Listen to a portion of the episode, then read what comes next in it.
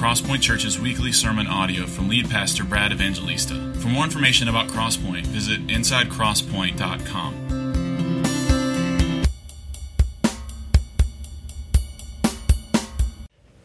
Amen. Good morning. How are you? All right, let's get to it. Daniel chapter 11 is where we find ourselves as we're ending our sermon through this Old Testament prophetic book of Daniel. And we left off finishing chapter 10 last week, and we're going to cover two chapters, 11 and 12 today, which are in particularly long chapters, but fret not. We're not going to read through all of Daniel chapter 11 and 12. We're going to zero in on just a few verses, summarize the message of these chapters for you, and wrap up this, what I hope has been a very encouraging series through this Old Testament book that God intended to put steel in the spine of his people as they endure difficult days in exile. If you're not if you don't have a Bible, we'd love for you to use one of the Bibles that you can find in the seat rack in front of you. If you don't own a Bible, keep that Bible as our gift to you. And if you're not used to looking up uh, books in the Bible, particularly Daniel might be a bit difficult to find. You can find the page numbers that, that Daniel, in the copy of the Bible that you have in front of you, will be at. It's either on page 585 or 748. As you're finding that, uh, let me draw your attention to verse 32 of Daniel 11. We're just going to read a few verses, and I'm going to pray. And then we're going to bring to a landing this series through Daniel. Next week, uh, Will Hawk will preach uh, a standalone message, and then after that, we're going to begin for the fall a series through the uh, New Testament letter of 1 Timothy, which I've really been looking forward to. It is a little clearer than all of the visions and things that we've been going through in Daniel. So, um, from a preacher's perspective, I'll be able to breathe a little bit. Uh, so let me let me read Daniel 11, starting in verse 32 through 35, and then we'll pray. If you're new with us, it may be confusing at first, but along the way we'll catch you up to the context of where we are in this beautiful Old Testament book. Verse 32 He, speaking of this Greek ruler Antiochus IV, he shall seduce with flattery those who violate the covenant. But the people who know their God shall stand firm and take action.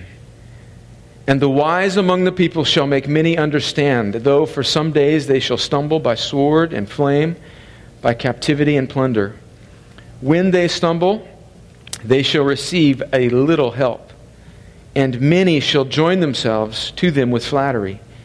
And some of the wise shall stumble, so that they may be refined, purified, and made white until the time of the end, for it still awaits the appointed time. Well, pray with me that the Lord would help us understand this text. Father, I think of that old historic prayer of the church. I pray it for us this morning. What we know not, teach us. What we have not and truly need, grant us. And what we are not, make us by the power of your word and your Holy Spirit. All for the glory of your name, for the joy of your people, for the salvation of those that do not know you. Do these things, we pray. In Jesus' name, amen. Okay, so we have been working through this Old Testament book, which is a story of a man named Daniel and the Jewish people as they have found themselves, because of their own disobedience, in captivity, first by the Babylonians and this king named Nebuchadnezzar. So, God, in the beginning of the Old Testament, Genesis in particular, created a people, created the Jewish nation, Israel, out of nothing, not because they deserved anything. He just grabbed one man named Abraham out of his wandering in the desert and said, Through you, I am going to make a nation, a people for myself. And through this nation, I am going to bless all the peoples of the earth. And I'm going to pour my love into you so that you would be a picture of what it means to be the people of God. And I am going to redeem all of my people through you, this one family that would become a nation. And in fact, God does that. He makes this man a nation, and they are formed, and He gives them laws, and He gives them a land, and He begins to bless them. But they, like the people of God throughout the centuries, even now, even the church today, rebel against God and do not follow his ways. And so God warns them that if they continue in their disobedience, he is going to give them by his hand. He is going to give them over to a foreign army, in this case, the Babylonians and the Babylonians are going to take God's people into captivity. And that is exactly what happens, and that's where the book of Daniel begins. Daniel and his Jewish compatriots are in captivity. They are in exile, carried away from Jerusalem. Babylonian, the Nebuchadnezzar and the Babylonian Empire have destroyed Jerusalem, they've destroyed the temple, and they have carried God's people into captivity. And the rest of the book is about God's people living faithfully in exile, living in a place that is not ultimately intended to be their home. And we've been talking about the many parallels that, that this has with our existence today. Even though most of us in this room may be American by birth, America is ultimately not our home. We are citizens of heaven. And, and the Christian life in 2016 is very much like the life of Daniel and his friends in Babylon thousands of years ago. It is a life lived in exile as we are waiting for the final victory of God to bring his people faithfully and finally home. And so during this exile, God gives this man, Daniel, strength and, and he gives him visions to encourage him that he is still with his people. And one of the visions that God gives Daniel, in particular, he gives it to him twice. In Daniel chapter 2 and Daniel chapter 7, he gives him these pictures. One time of a statue, and then in Daniel chapter 7 of four beasts, this statue made of different kinds of stone, and then four different types of stone, and then these beasts, these four different types of beasts. And we, came, we come to find out that these visions represent kingdoms, successive human kingdoms that will come and will be in charge of the world, will be in control, and will harass God's people. But God promises that ultimately, through these successive kingdoms that come, God is ultimately in control. And so before these kingdoms even arise, God is telling them that this is what's going to happen. And so these four kingdoms, we know now as we look back historically, are the Babylonians that that were the ones that had taken Daniel into exile. And then after the Babylonians, the Medo Persians come and conquer the Babylonians and take the Jewish people now as their captives. And after the Medo Persians, then uh, come the Greeks. And the Greeks then defeat the Medo Persians. And then after the Greeks come the Roman Empire. And so we see this successive uh, marching on of human kingdoms that before they even rise to power, God is saying to Daniel, This is what's going to happen. And he uses this phrase even in chapter 11 and 12 that at the appointed time. So God is reminding Daniel that I am in complete control of human history. And in fact, now, looking back on it, even though for Daniel it was in the future, we see that this is exactly what happens. And here in Daniel chapter 11 and 12, God is giving Daniel another vision. And in this vision, it's not a new vision, but rather God is zooming down in, speaking through this angelic visitor. He is zooming down in for Daniel in these third and fourth kingdoms, in these Medo Persian and Greek kingdoms. And he is giving Daniel an utter and really fine detail what is going to happen with these kingdoms and the kings that are going to come and kings from the north and the south. And he describes these battles that will happen hundreds of years in the future. So Daniel's probably in around 500 BC right now.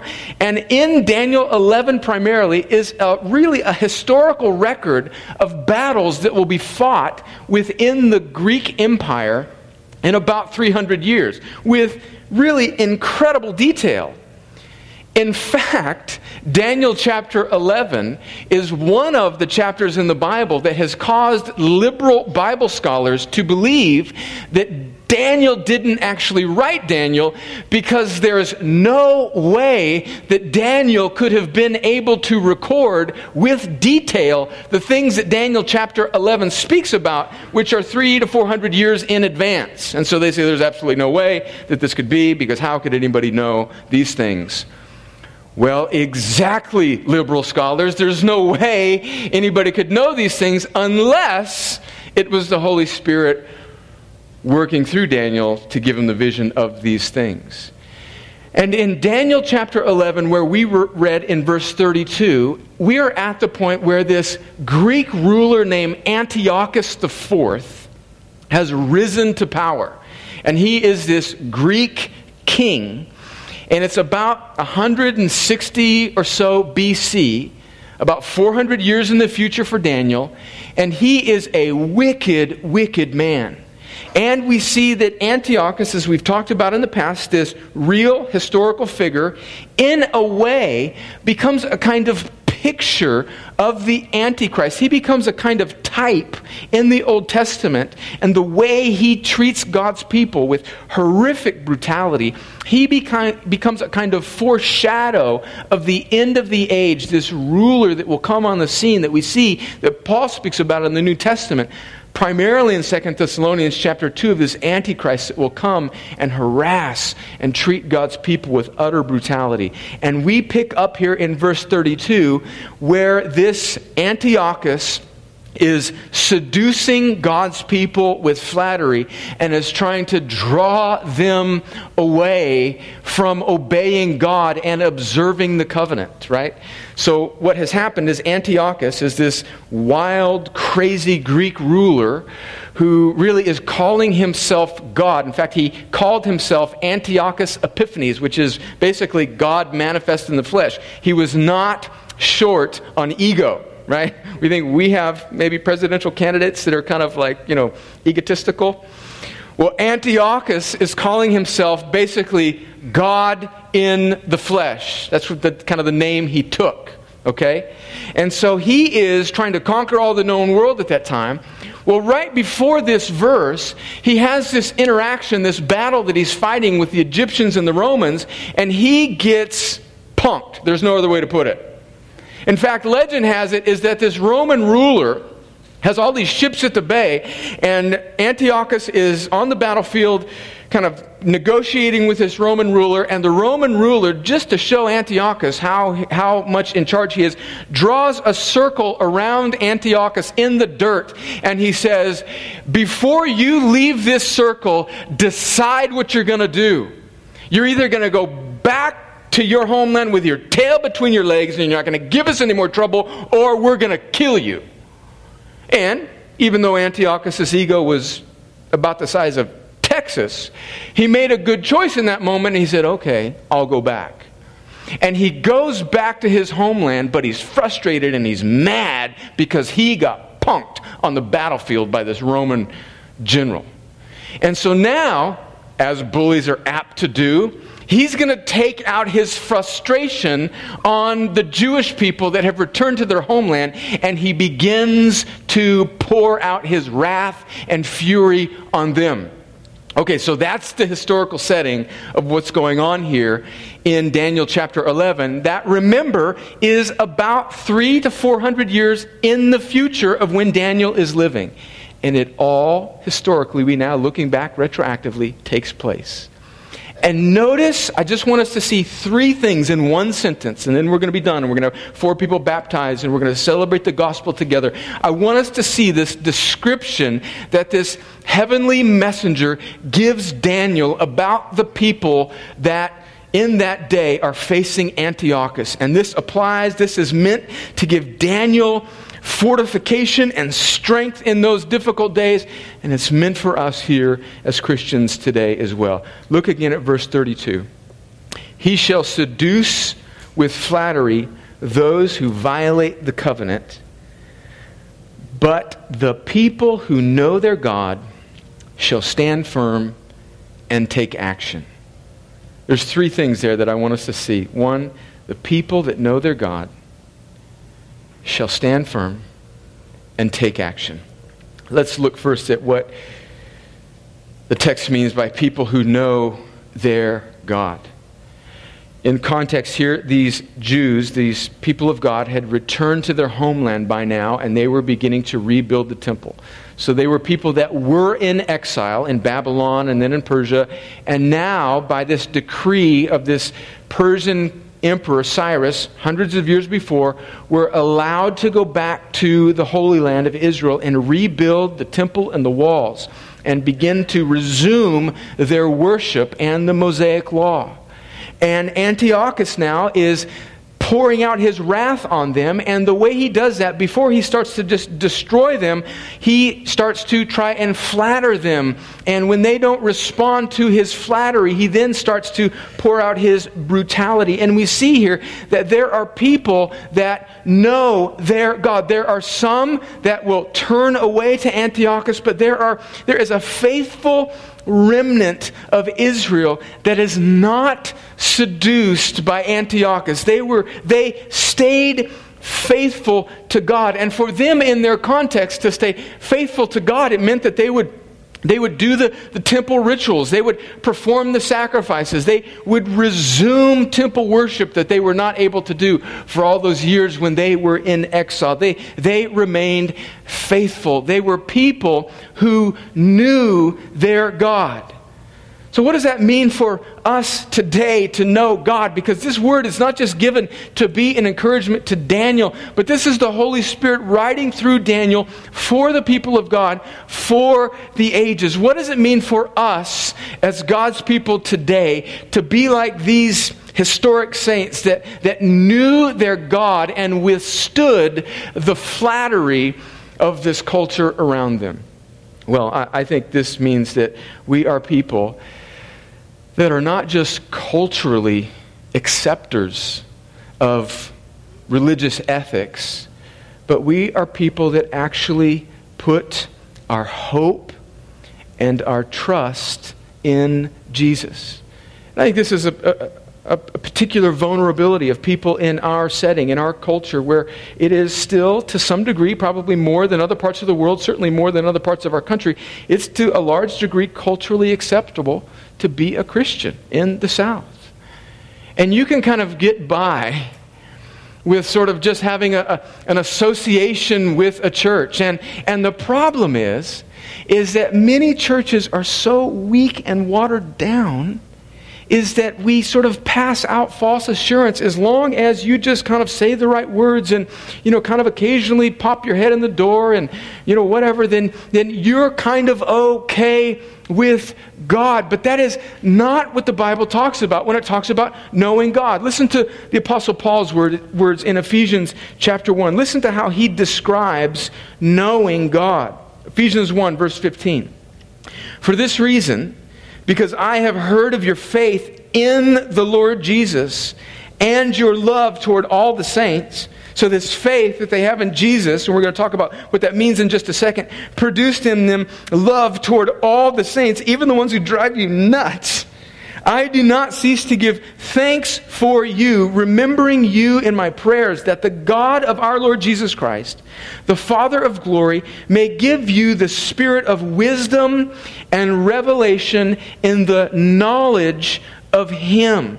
This word knowledge in the original language doesn't just speak to you having a factual understanding of the Christian message, but it's an experiential knowledge that we would know, that we would love, that we would experience the love of God that can only be given to us by God's Holy Spirit, adopting us into his family. Verse 18 having the eyes of your hearts enlightened, that you may know. Again, there's that word, this idea of knowing, experiencing tasting and seeing what is the hope to which He has called you.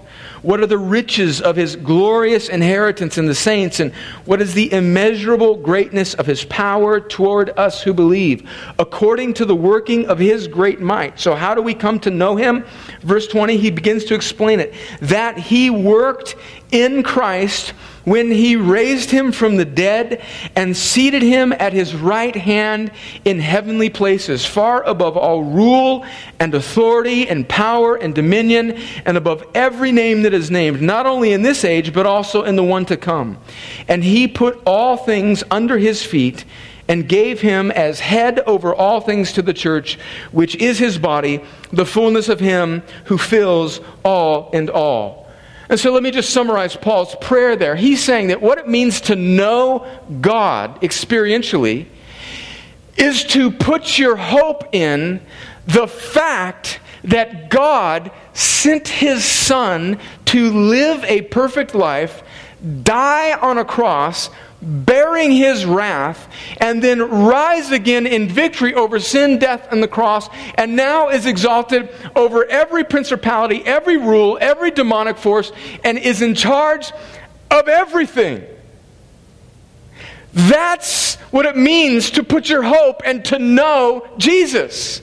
Not just some cultural ethic that if you're a Christian, you should be a good little boy and girl and try harder.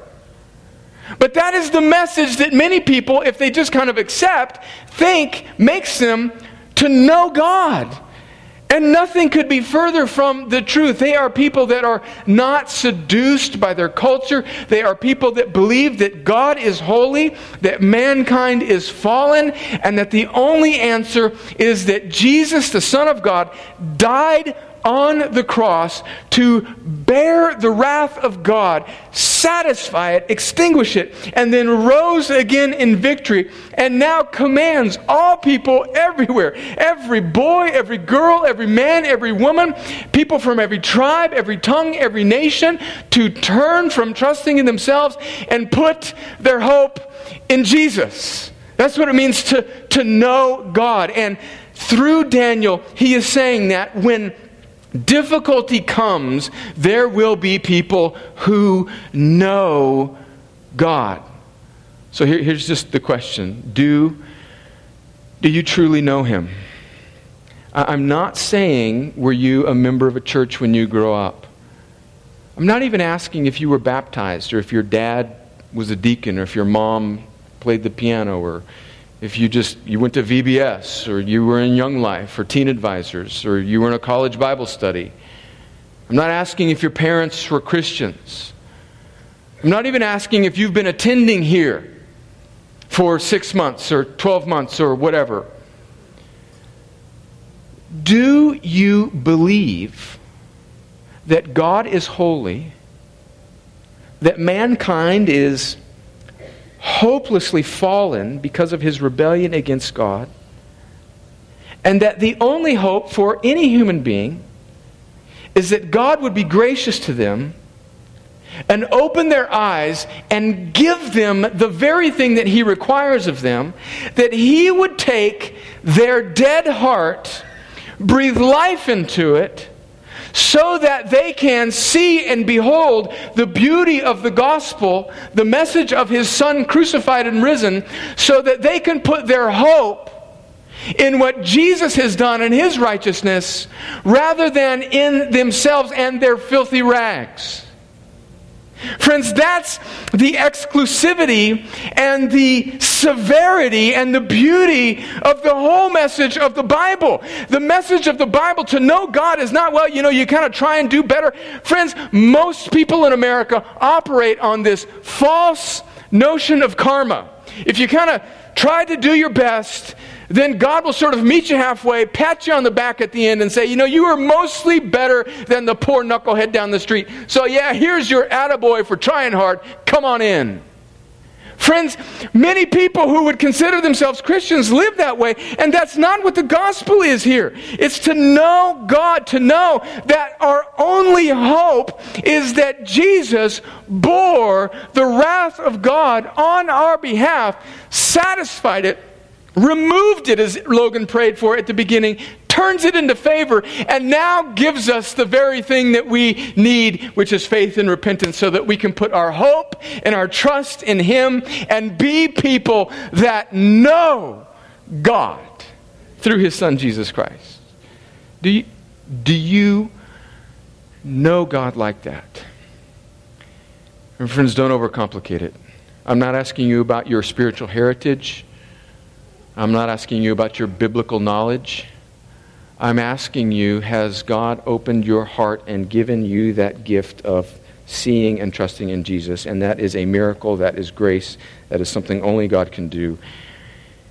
And you, right now, if you are sensing, if you know I don't have it, I believe that's evidence that God is right now peeling back the, the dead layers of your heart and He's giving you the knowledge. And what you need to do now is put, put your hope and faith in Jesus. You don't have to understand it all. You say, Lord, I know I'm a sinner. You're holy. I have no chance of this going right when I stand before you someday unless Jesus would take my place. And that's exactly what happened on the cross. And so, Father, I put my hope in Christ. People who know their God, then what do they do? They, the next phrase there, they stand firm. In the context of, of this message to God's people in this 160 or so BC, it meant that they did not let themselves be drawn away by Antiochus with his flattery and deception, which after that didn't work, then Antiochus began to pour out his rage on them. And in historical accounts of his rule, we know that he killed thousands of Jews in the temple when they didn't respond to his flattery and deception. No, they stood firm. So, what does it mean for us to be people who stand firm? How do we stand firm in an age when our culture is against us, when it is becoming increasingly hard to be a person that believes the things that I just said Christians must believe? Like, that is not a popular message, right? So, how do we stand firm? I believe that one of the primary ways that God has given us to stand firm is He has designed the community, the plot of soil, which is the local church, to be the ground that every Christian should be planted in so that we would stake ourselves to one another and encourage one another in these dark days. Listen to Paul in 1 Thessalonians chapter 5. I love this verse. We went through 1 Thessalonians about a year or so ago, and uh, I still think about this verse often. 1 Thessalonians chapter 5, verse 14. This is what the life of a local church should look like, how they should interact with each other. Verse 14. And we urge you, brothers, he's writing to a local church and how they should treat one another.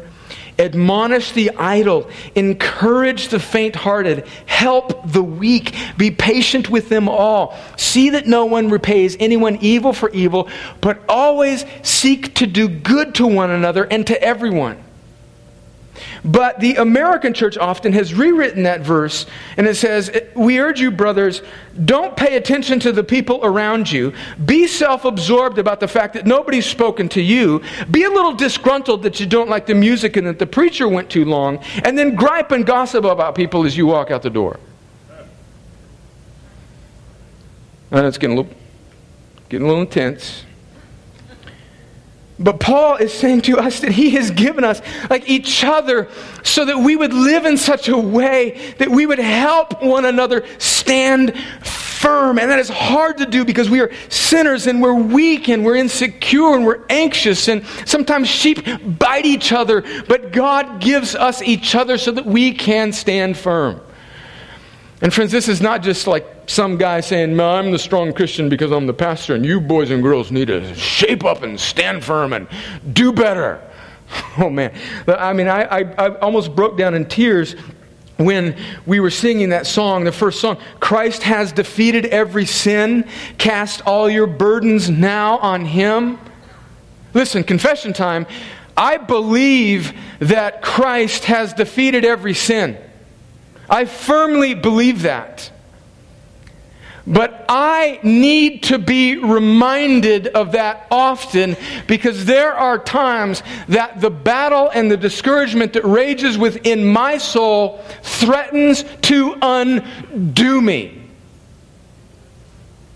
In fact, I remember a time, it was about a year and a half ago, and Reynold Counts and Doug Duncan were in my office sitting in the two chairs in front of my desk, and I was I was, I was kind of whining. I was discouraged.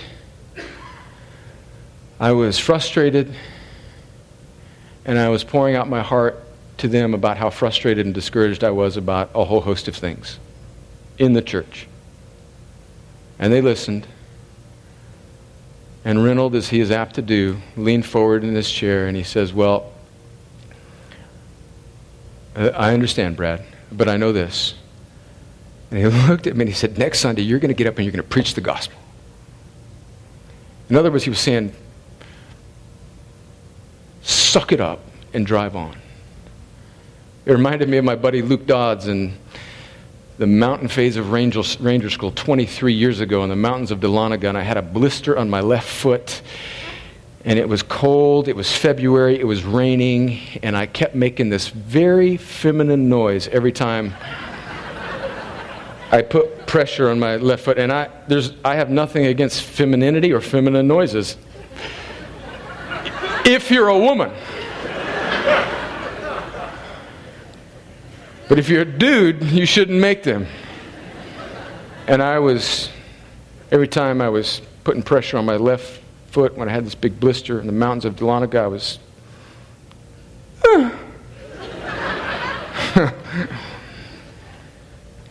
and my ranger buddy Luke Dodds grabbed me by the collar and he said, Brad, if you keep making that noise, I'm going to throw you off the side of this mountain. Then he said a few things that I can't repeat to you here.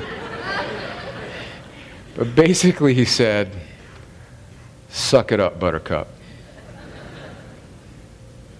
And that's exactly what Reynold told me that day, and I think about it often. And it helps me to stand firm.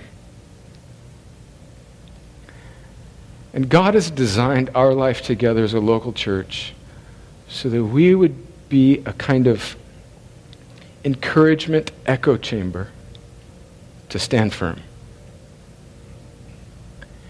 And I lament that there's a culture in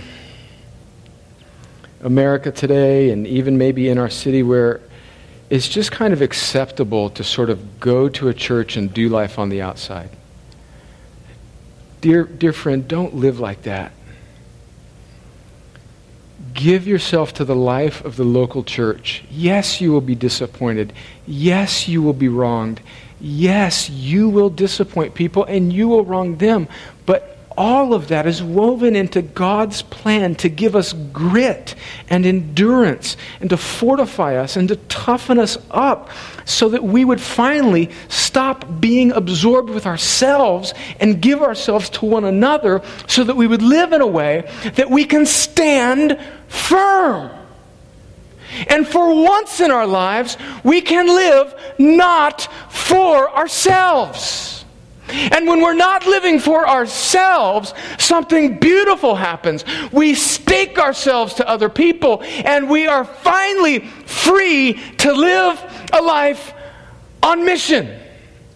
And that's the last point that Daniel takes us to. He says, People that know their God shall stand firm, and they shall take action.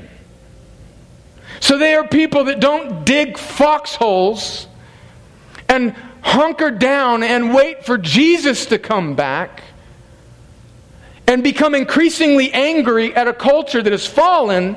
No, they take action. They, they go out on mission. So, what did it mean for the Jews in 167 BC? Well, in their context, there was this thing called the Maccabean revolt, and they actually like took up arms and revolted against the Greek Empire.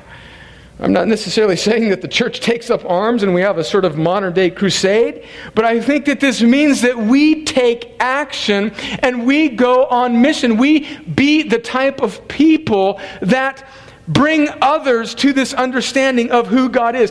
Listen to what it says there in Daniel chapter 11, the last few verses of our first text, uh, Hebrews, Daniel 11, verse 33. So we just looked at the people that know their God shall stand firm and take action. And listen to verse 33, Daniel 11. The wise among the people shall make many understand. So they're, they're not just there for themselves, they're, they're caring for others, though for some days they shall stumble by sword and flame, by captivity and plunder. When they stumble, verse 34, they shall receive a little help. Well, God, couldn't you give us a lot of help?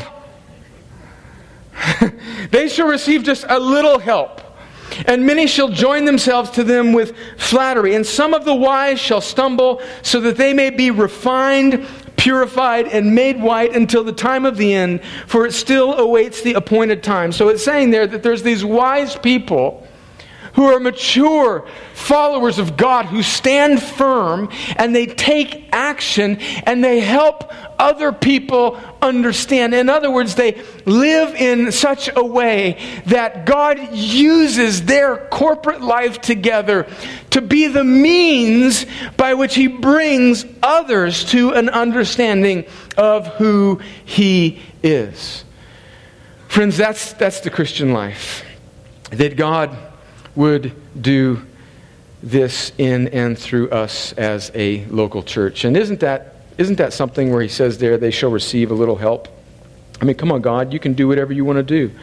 You can humble this King Nebuchadnezzar, as we read in Daniel chapter 4. You can make him turn into a beast, and you can make hair grow all over his head and his body, and you can just make him go crazy for a while, and then you can bring him back to sanity and put him back in power. You can part the Red Sea. You can, you can do whatever you want, God. Why can't you give a lot of help to your people? But God doesn't seem to work that way. He seems to work in different ways for His glory and for His people. And He works in different ways through us. God, why can't you cause somebody that knows you to run for President of the United States? Why can't you give us a better choice than these two? Why, why can't you take out ISIS right away? Why, why can't you do this, God? Well, he can. But sometimes he just gives his people a little help. And he calls them to live in a way that speaks to an onlooking world that there is something better than just these 80 or 90 years in peace and security here. And that something better is the resurrection the end, the final victory of God. Listen to Daniel chapter 12, and we'll conclude with this. First few verses. And now, in this vision, he has fast forwarded all the way to the end. And he says, At that time, meaning the end of the age, shall arise Michael, the great prince, who has charge of your people. And there shall be a time of trouble, such as never been since there was a nation till that time. I think that time awaits us. But at that time, your people shall be delivered. Everyone whose name shall be found written in the book. In other words, everyone who knows God through his Son Jesus Christ. And many of those who sleep in the dust, meaning those who have already died, sleep in the dust of the earth, shall awake. Some to everlasting life, and some to shame and everlasting contempt. In other words, there will be a resurrection in the end. And Jesus will come back and he will resurrect everybody that has died, and they will either, because they are in him, live with him forever, or they will be separated from him forever in eternal, everlasting contempt.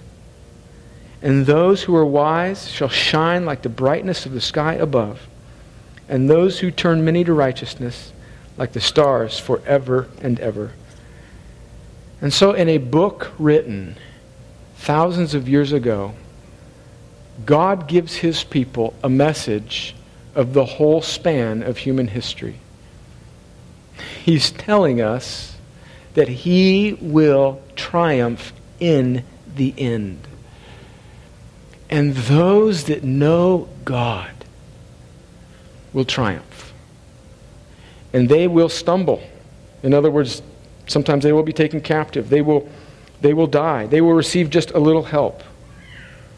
There will be Christians in Egypt that will be captured by wicked men in ISIS, and they will have their heads severed on a beach to be put on a video to be put all over the web. There will be Christians in Iran and Iraq that will die as martyrs as they stand firm to the end. There will be Christians in our country who will be persecuted for their faith. But there is coming a day when Jesus will return and everything will be made right. And on that day, there will be only one thing that matters. Do you know God? Through his son Jesus and what he has done in his cross and his resurrection. That should put steel in the spines of Americans in Columbus in 2016. Let's pray.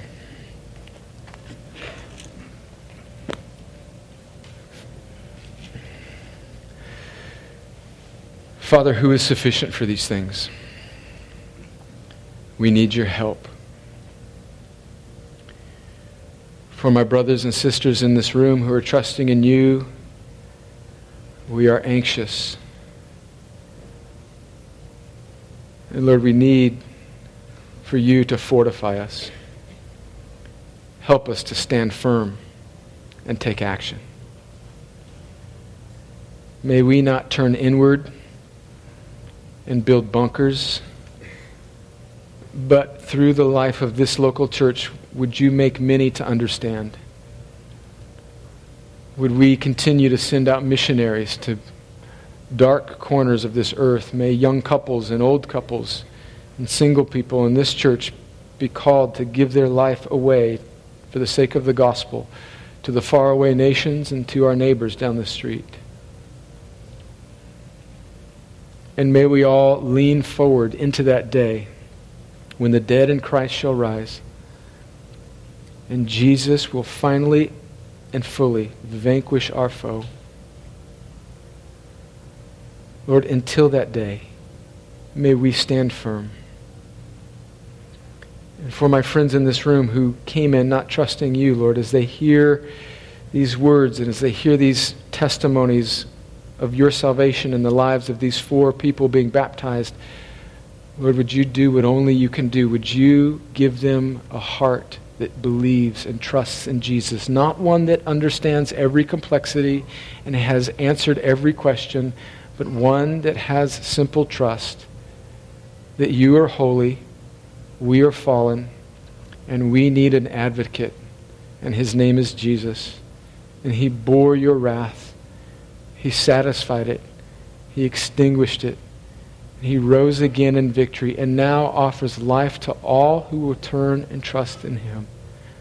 Lord, give that gift sovereignly by your grace to those who don't know you, even now. In Jesus' name, amen.